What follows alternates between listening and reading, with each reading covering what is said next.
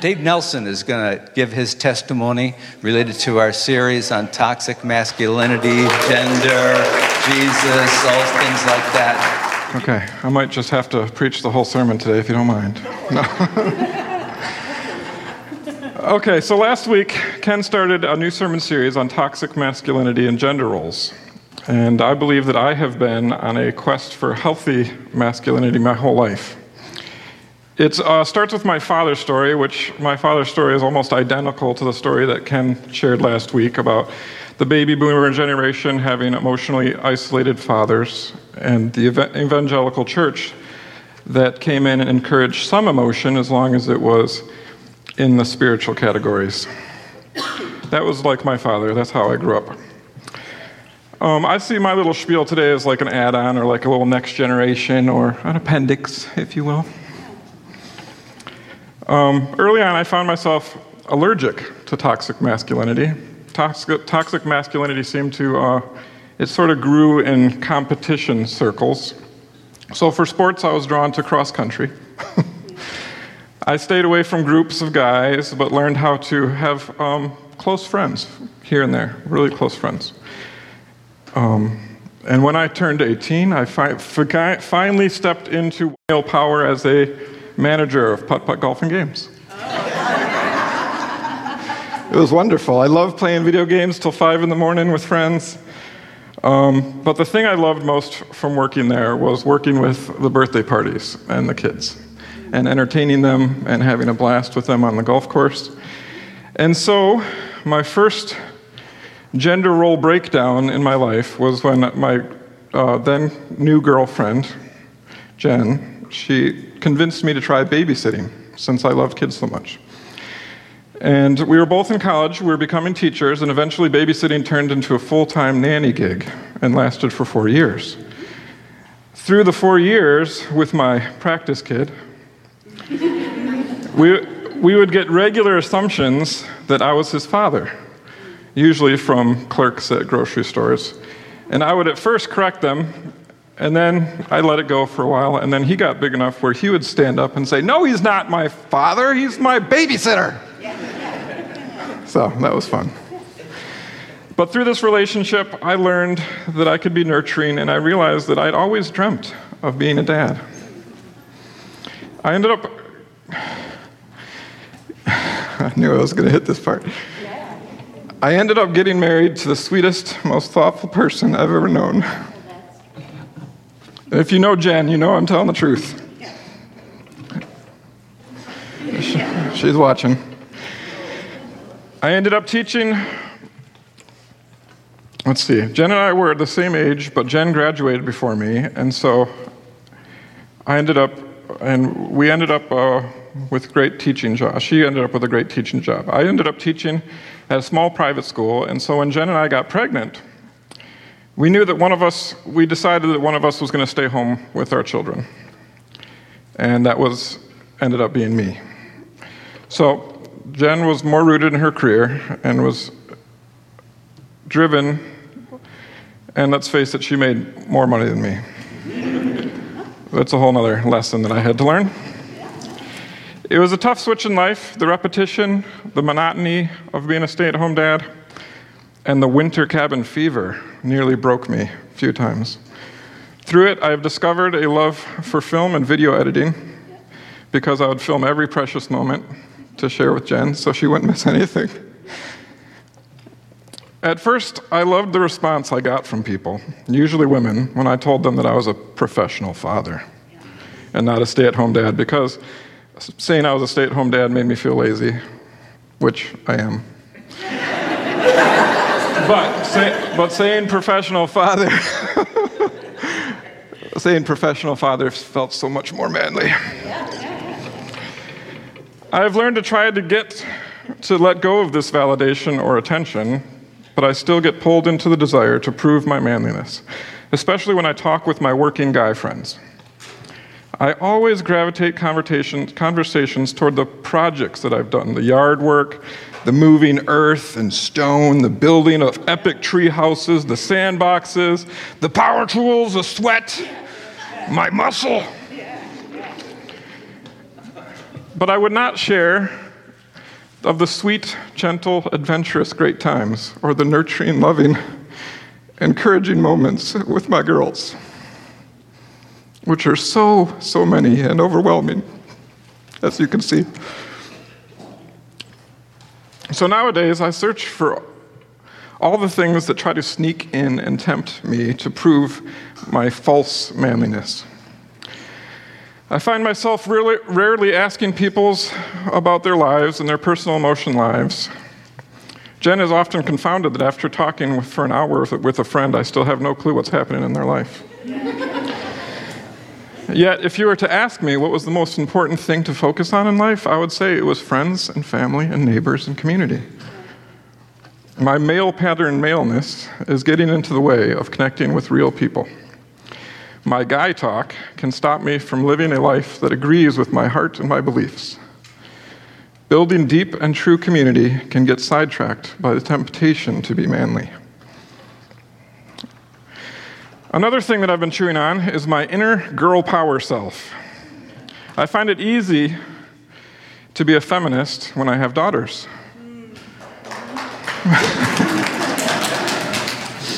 and I could only hope that I would be the same if I had sons. Yet I wonder. I find myself pushing women roles, role models on my girls. I strong kick butt women like the US women's soccer team or every single woman on America's Ninja Warrior. Maybe these women, though, would be good role models for anyone, for little boys as well as little girls. Maybe it's time for men, even fully grown ass men, to be allowed to allow themselves the privilege of having women as their role models. To be truly inspired and moved by women and not shy to say it. So, I'm going to right here and right now. I would love to be like Jessie Graff when I grow up. Oh, yeah. I've been wanting to say that out loud for a while now. She kicks butt on American Ninja Warrior and is a professional stunt woman, and she seems so sweet and so happy.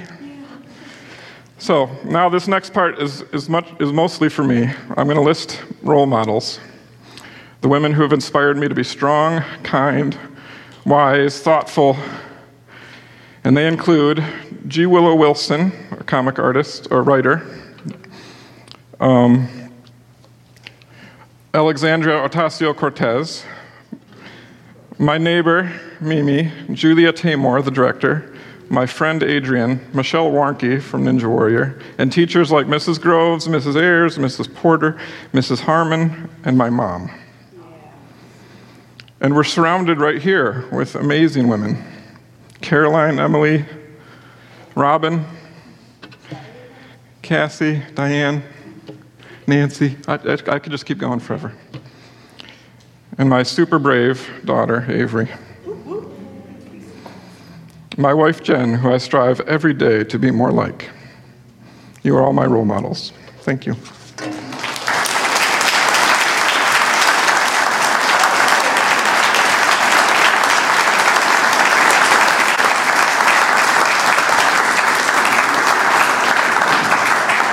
Man, I've always loved Dave Nelson. I can see why. And honestly, if I had known, Dave, that you were going to be talking about how toxic forms of masculinity impacted you, I wouldn't have had nearly as much time trouble with this sermon as I've had. And I'm actually going to toss parts of it out. So just kind of bear with me as I listen to you.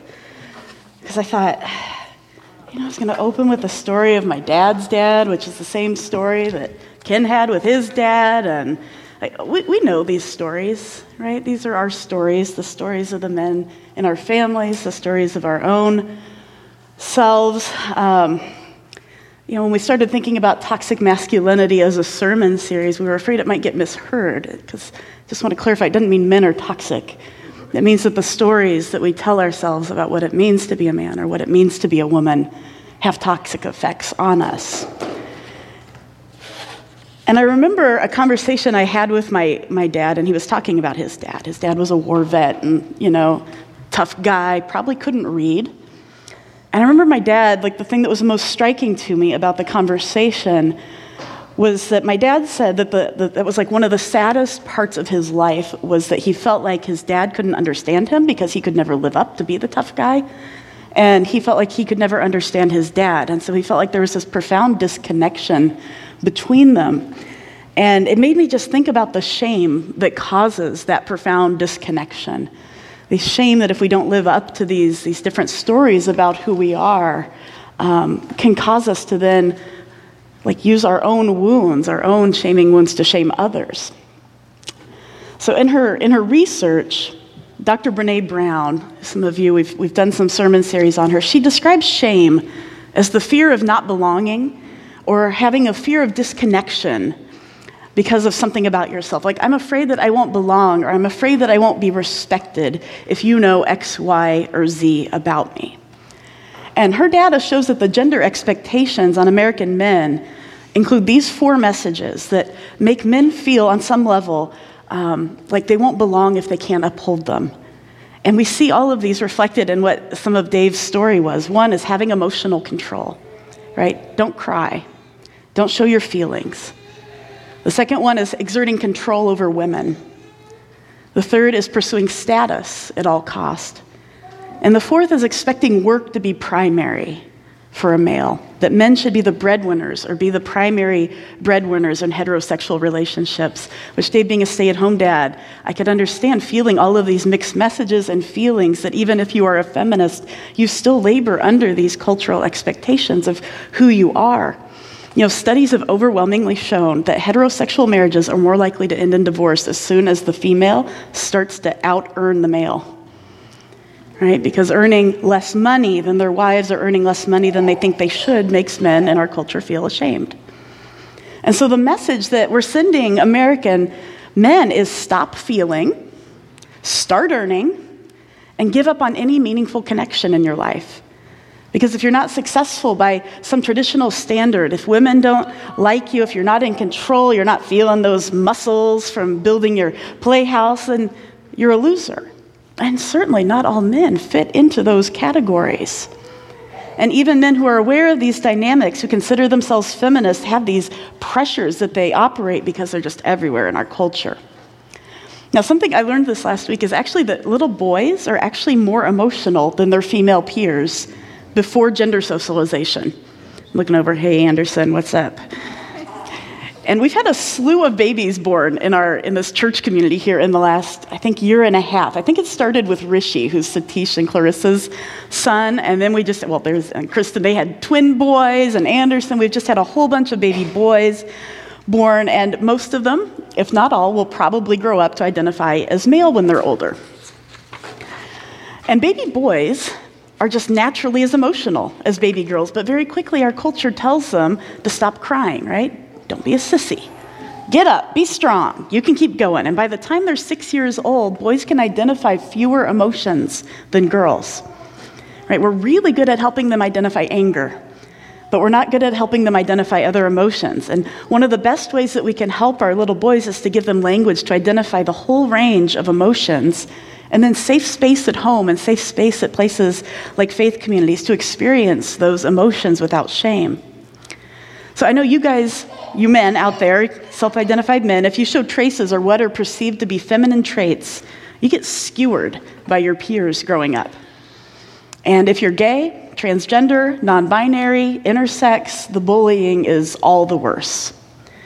So I was looking, at the National Institute of Health Right? This is our American National Institute of Health says that the strain due to rigid adherence to traditional masculine ideals is detrimental to men's psychological well-being. And it says that the distress is rooted in distress is rooted in three types of gender role strain. First, it's strain due to the beliefs that you failed to live up to some internalized notion of masculinity. The second is strain due to the, to the tendency to persist in dysfunctional behavior because of these traditional masculine ideals. So let me give you a really clear example. Like, I'm not going to the doctor, right? And I was just thinking, like, yesterday, Rachel and I were out having a conversation with our neighbors, uh, Deanna, and I w- I won't name him because I'm going to say a little bit about him. He just had knee surgery. And she's like, I kept trying to tell him before he went, like, ask the doctor how many weeks I might need to take off to help you. I'll be fine. I'm not going to ask the doctor. I'll be fine. I'll be fine. And she's like, and then here we are. And he like can't even get up by himself for three or four weeks. And that's just persisting in dysfunctional behavior, trying to be tough. And the third way that it hurts men is it's strained due to the trauma that's experienced during early gender role socialization. So bullying and shaming that's done on our kids. So, one of the best books that I have read in a while that unpacks some of this pain that men experience under the gender norms or the stories we tell about what it means to be a man is this one. It's called The Man They Wanted Me to Be. And I don't usually say you guys should definitely read this book, but you should definitely read this book, especially if you're male identified.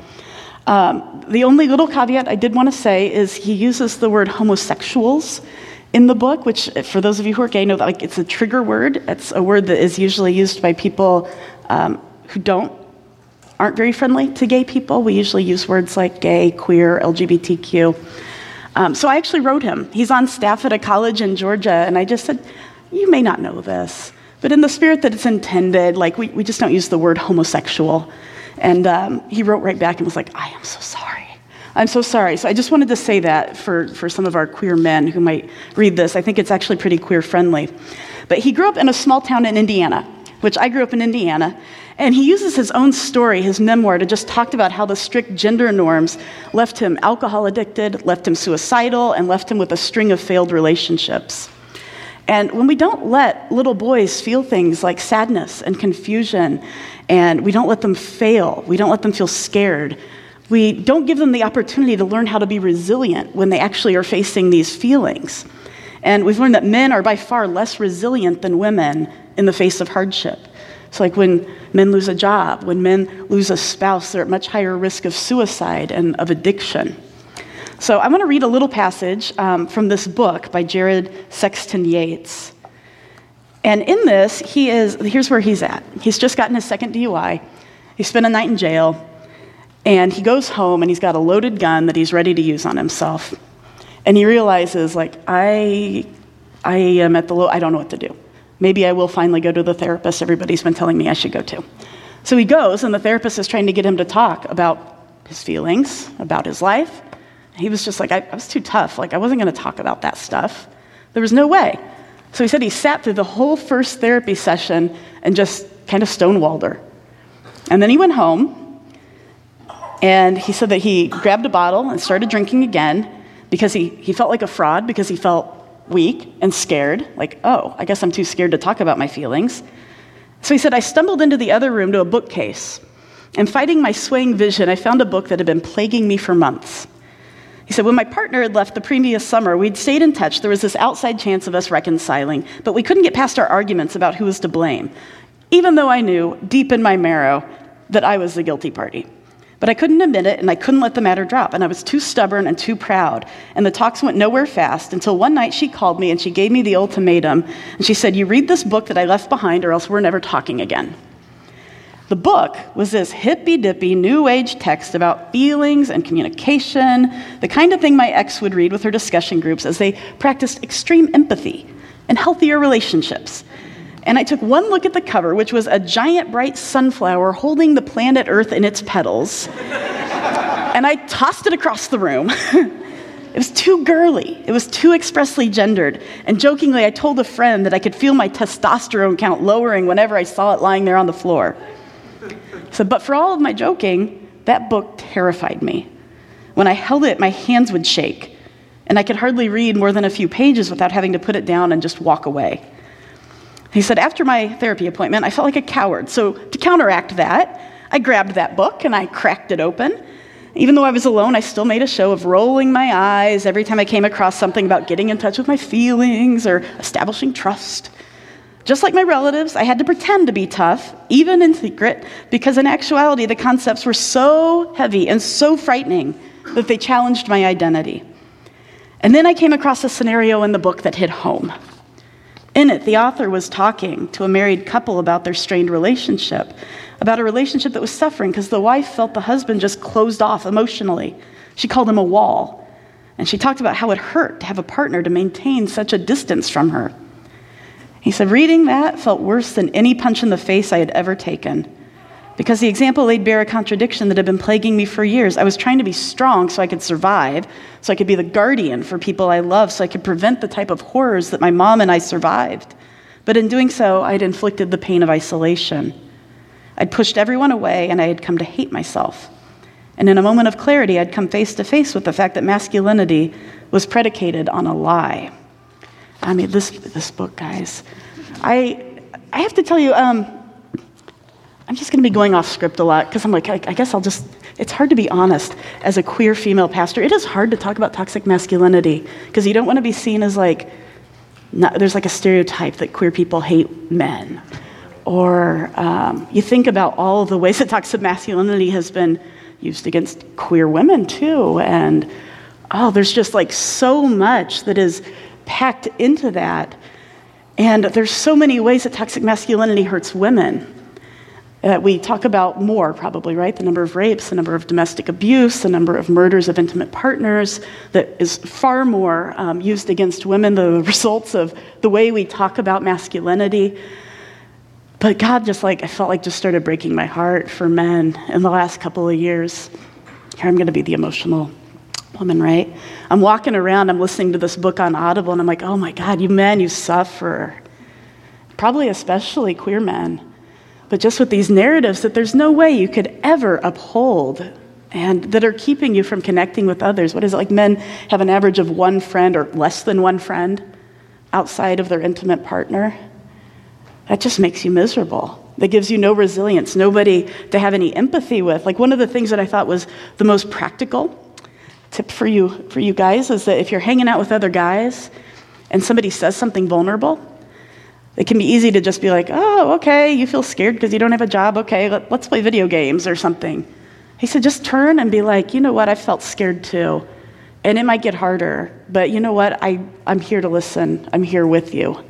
So it's just like acknowledging the pain, saying it's okay, saying, I felt that way too, and I'm here. That's just such a practical tool to help, to help with the connections. So, as I started to think about all of these things, and about how men are, are given fewer skills for intimacy, and how emotional isolation is as deadly as a smoking habit, I started to think okay, what's this got to do with God and spirituality? Like, what can we do about this in a church or a spiritual sense? And so I've been thinking about how this talk around toxic forms of masculinity focuses on the harm that the narratives cause. And I think it's right for us to talk about those harms for women as well as for men. But it also feels like we're a little bit at a loss for how to go about changing these stories that we tell ourselves about gender.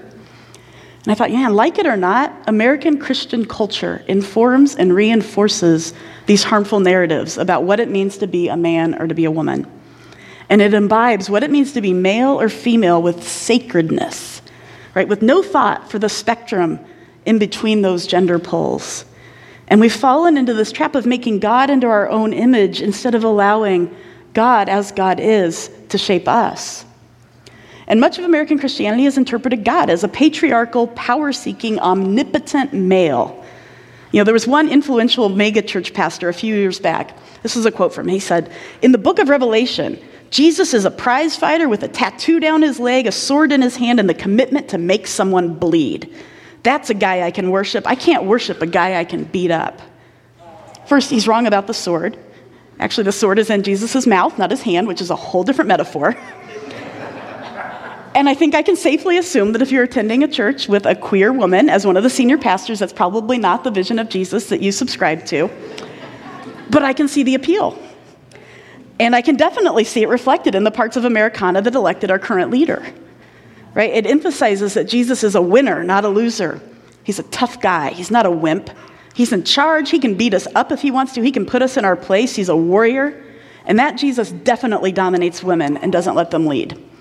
Right? I found out just this week only 10% of senior pastors in Protestantism are women. And of course, zero in Catholicism. But 10%, and of a church our size or larger, and we're not like a huge church, it's 3%. So that particular pastor was eventually asked to step down from church leadership because of You can probably guess systematic abuses of power for abusing his staff, abusing his congregants. But that guy's still around, and he started a new church, and his brand of Jesus is alive and well. And it's this brand that touts supremacy and domination and hierarchy and all of the things that our culture tells us that a man should espouse. Right? But we are called to lay down our power seeking to follow Jesus. Right? And the theological term for the rejection of this dominating supremacy is called kenosis. Kenosis. It just means self emptying. And this doesn't mean that people can't lead or be leaders. It's describing how we lead and how we are in the world. Are we acting out of a desire to dominate and to get our way with our partners, with our kids, with the people we manage at work? Or do we act out of love and care for all involved? So we learn about kenosis. We learn about this self emptying love in the second chapter of the letter to the Philippians. So I'm going to read quite a bit of this. This is verses 1 to 11. Paul is writing. He says, Therefore, if any of you have any encouragement from being united with Jesus, if any comfort from his love, if any sharing in the Spirit, if any tenderness and compassion. So, first, I want to point out this is the Apostle Paul writing and describing how he feels in the presence of Jesus in prayer right? He feels encouragement, he feels comfort, he feels tenderness and compassion. And then he says, Make my joy complete by being like minded.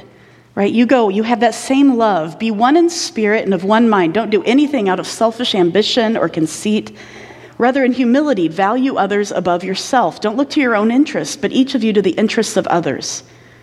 In your relationships with one another, have the same mindset as Jesus who, being in very nature God, did not consider equality with God something to be used to his advantage. Right? He didn't use his privilege or his status to dominate humans, but rather he made himself nothing. That's that word kenosis. He emptied himself. He put down his domination by taking the very nature of a servant and being made in human likeness. He came in appearance as a man and he humbled himself by becoming obedient unto death, even death on a cross, right? Lavishly loving others until we killed him. Therefore, God exalted him to the highest place and gave him the name that's above every other name. That at the name of Jesus, every knee should bow in heaven and on earth and under the earth, and every tongue should acknowledge that Jesus Christ is Lord to the glory of God the Father. Right? This is a picture of Jesus releasing power instead of grasping it, of serving others instead of dominating them. But I think we could be tempted to say, well, you know, isn't this still a picture of every knee bowing to Jesus? Right? So it's a, it's a picture of supremacy and of domination. But I think it's best understood as a picture of humanity acknowledging that the powerful leaders of history are not the lords or the heroes of history that we think them to be, but rather Jesus, in his way of nonviolent, self giving love, is going to earn the trust of all of humanity right? That we will ultimately migrate toward that way of thinking, understanding as Jesus did that power and domination are not the ways to help humans and creation thrive, but rather vulnerability and connection and self giving love. Those will lead to our joy. So, a few years back, I was talking with a friend of mine. This is the Reverend Winnie Varghese. She's an Episcopal priest and she was getting ready to lead a communion service at the Why Christian Conference, which was led by a number of women, especially women of color and queer women. And it was in a large cathedral in St. Paul, Minnesota. And she had been asked to kind of preside over the entire service. And this service had all of the pomp and circumstance that you might associate with what we call high church, right? We are not high church here. We're talking about like the robes and the colorful stoles, right? And like processing down the aisle with a scepter, and there's flags and there's banners waving in this giant, enormous cathedral space, and the organ is going. It's like one of those really high services. And Winnie grew up in India, my, my priest friend. And something that she told me as she was planning that service really struck with me. She said, You know what? Most of the time, I find all of this stuff completely embarrassing. It is utterly embarrassing to watch white Western Christianity process around with scepters and robes that reinforce a narrative of dominance and where they're acting like royalty. Right? She said that kind of Christianity helped oppress India for almost 200 years. You know, it just says, like, look at me, look how special I am, and God blesses me in the way I am in the world, and what I'm doing to you is sacred. But then she went on to tell me, she said, You know what, though? She said, When it's done subversively, this is one of the most powerful and moving rituals that you can perform. Right? When it's done subversively, this is one of the most powerful and moving rituals to perform. Well, what did she mean by that? She said, Well, you know what? Watching people with social and political and cultural power parade around their dominance, right? Parade around a church, said, that is embarrassing. But watching people who do not have any social, political, or cultural power perform these ceremonies is inspirational. Because what it's saying is, you know what, the powerful people won't usually let me do this. They won't hire me, they won't ordain me, right? They'll out you and fire you, they will treat you like scum. But you know what? I'm worthy of the honor and the dignity and the respect that the world won't give me. Right? It's when people who have been oppressed get together and they say, you know what, we're going to honor each other, even when nobody else will do it.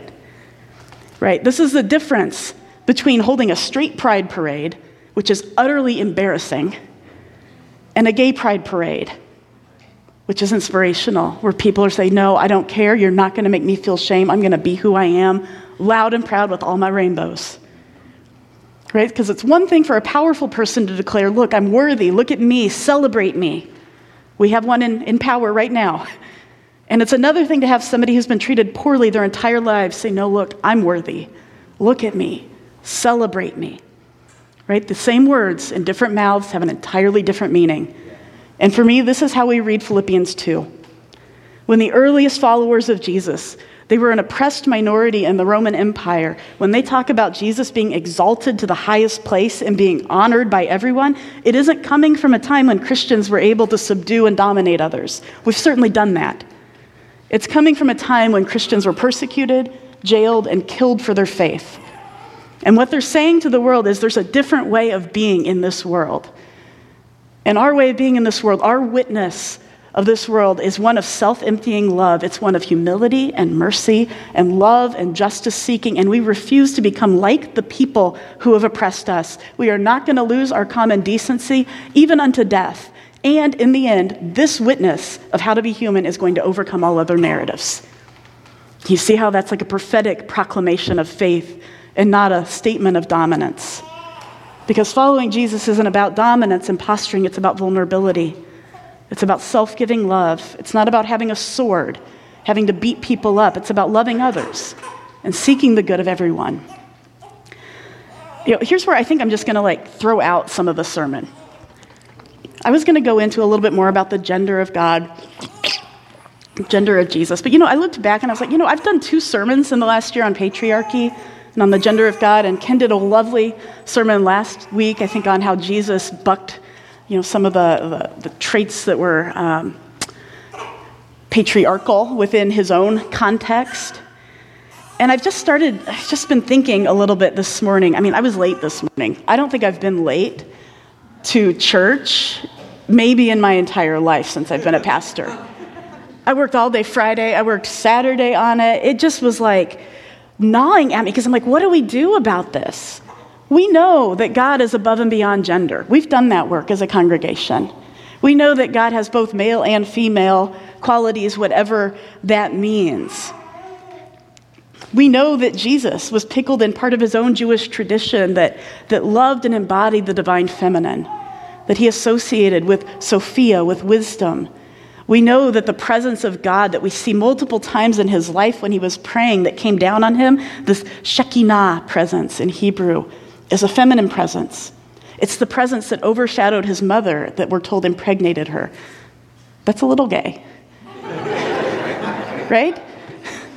The Shekinah presence was present at the Mount of Transfiguration. It was, it was everywhere. And he wasn't ashamed of it. He let himself be shaped by that stream of Judaism that we have then tamped down because it doesn't fit our picture of what a man should be or what a woman should be and how all of our theology hinges on that. It's like, well, let's just not even go there.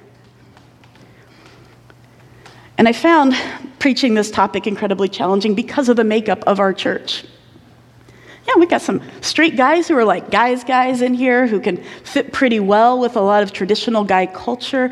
We have a lot of queer men who have probably been made to feel terrible about anything that's perceived as more feminine.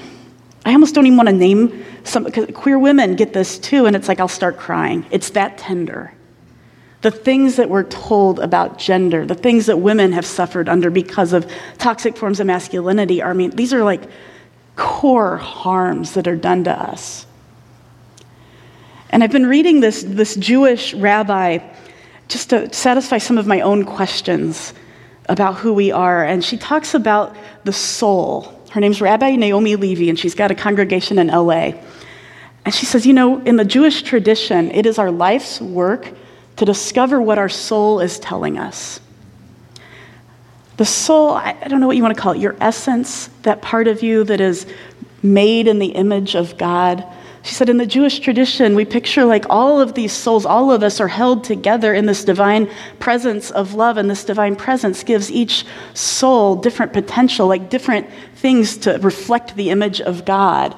And so each human carries a bit of the divine, and it's our job to discover what this bit is that we reflect of God and to show it to the world. And in doing that, in finding that actual part of us where we find our joy, can be vulnerable and can connect with others, that, that's the spiritual work of your life. And it's how we peel back these onion layers of these stories that tell us, well, we actually can't be like that. But at my core, that's what I am. Right? I don't know if some of you saw um, Prince William's son. I can't remember his son's name, but um, they made fun of him for taking ballet. And then lovingly, the, the dance world came back and said, boys dance too. You know, like those kind of narratives that tell him you shouldn't be about, like, stop. What is it that's at the vulnerable core of who you are? Because right now, Christianity isn't telling the truth about what it means to be a human, and our culture isn't telling the truth. Right? Every single one of us in here has stories about how gender norms have harmed us to varying degrees. Every single one of us. And we're not telling the truth that of course, every one of us has these different attributes that you might define as masculine or feminine because we reflect a God who has all of these attributes. And when we don't let ourselves lean into these attributes and expose them without shame, we are denying ourselves the wholeness of God. Right? So it's untangling these stories and peeling back these layers that's our life journey. And so I was thinking for the, the meditation, we might do something that could be a little bit, um, a little bit vulnerable. So we often end with two or three minutes of silence or guided meditation, but for this one, we might take just a little bit longer. And what I want you to do is imagine yourself. Yeah, let me get, let you get comfortable. I don't mean to just dive right in.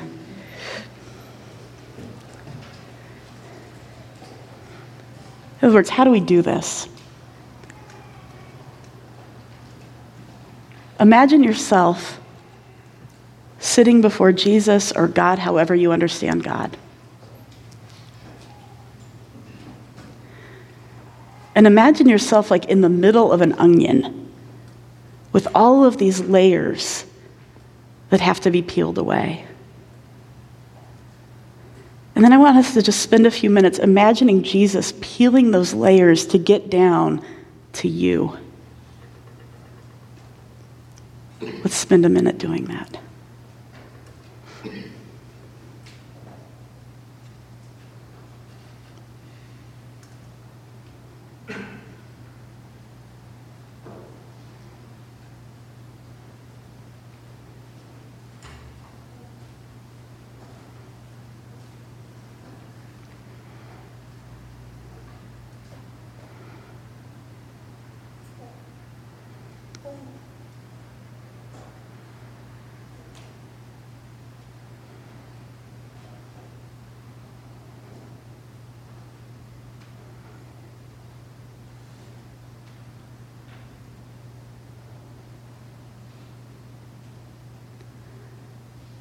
And when you get down to the place where you're just looking at Jesus or looking at God as you understand God, I want you to just present before this being some specific instances where you have felt shame or harm because of gender expectations or norms.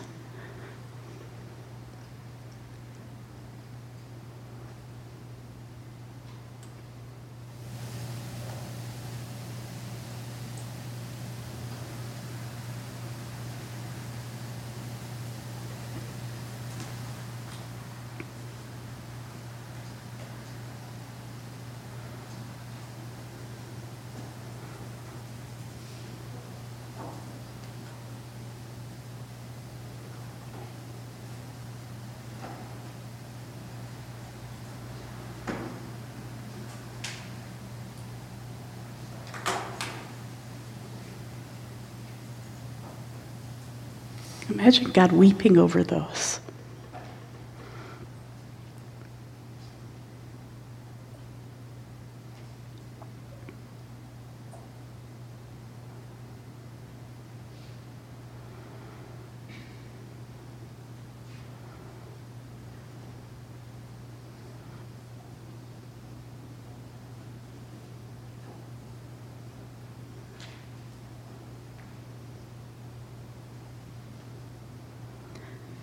Now I want you to imagine some specific things where you feel like you haven't been able to fully express who you are because of gender expectations. Like, example, women are often not allowed to express anger. Men are often not allowed to cry, but maybe it's, maybe it's something else, but just something that has made you feel less than free.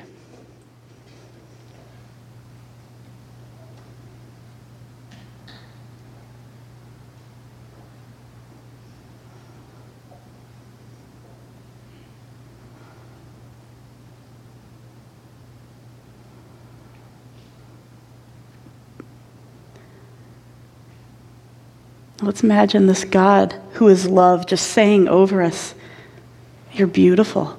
I created you just as you are. Just as I am, a whole spectrum in me contains all the spectrum of all that is, so you carry my spirit in you that contains a spectrum. And I bless all of these parts of you, and I accept all of these parts of you.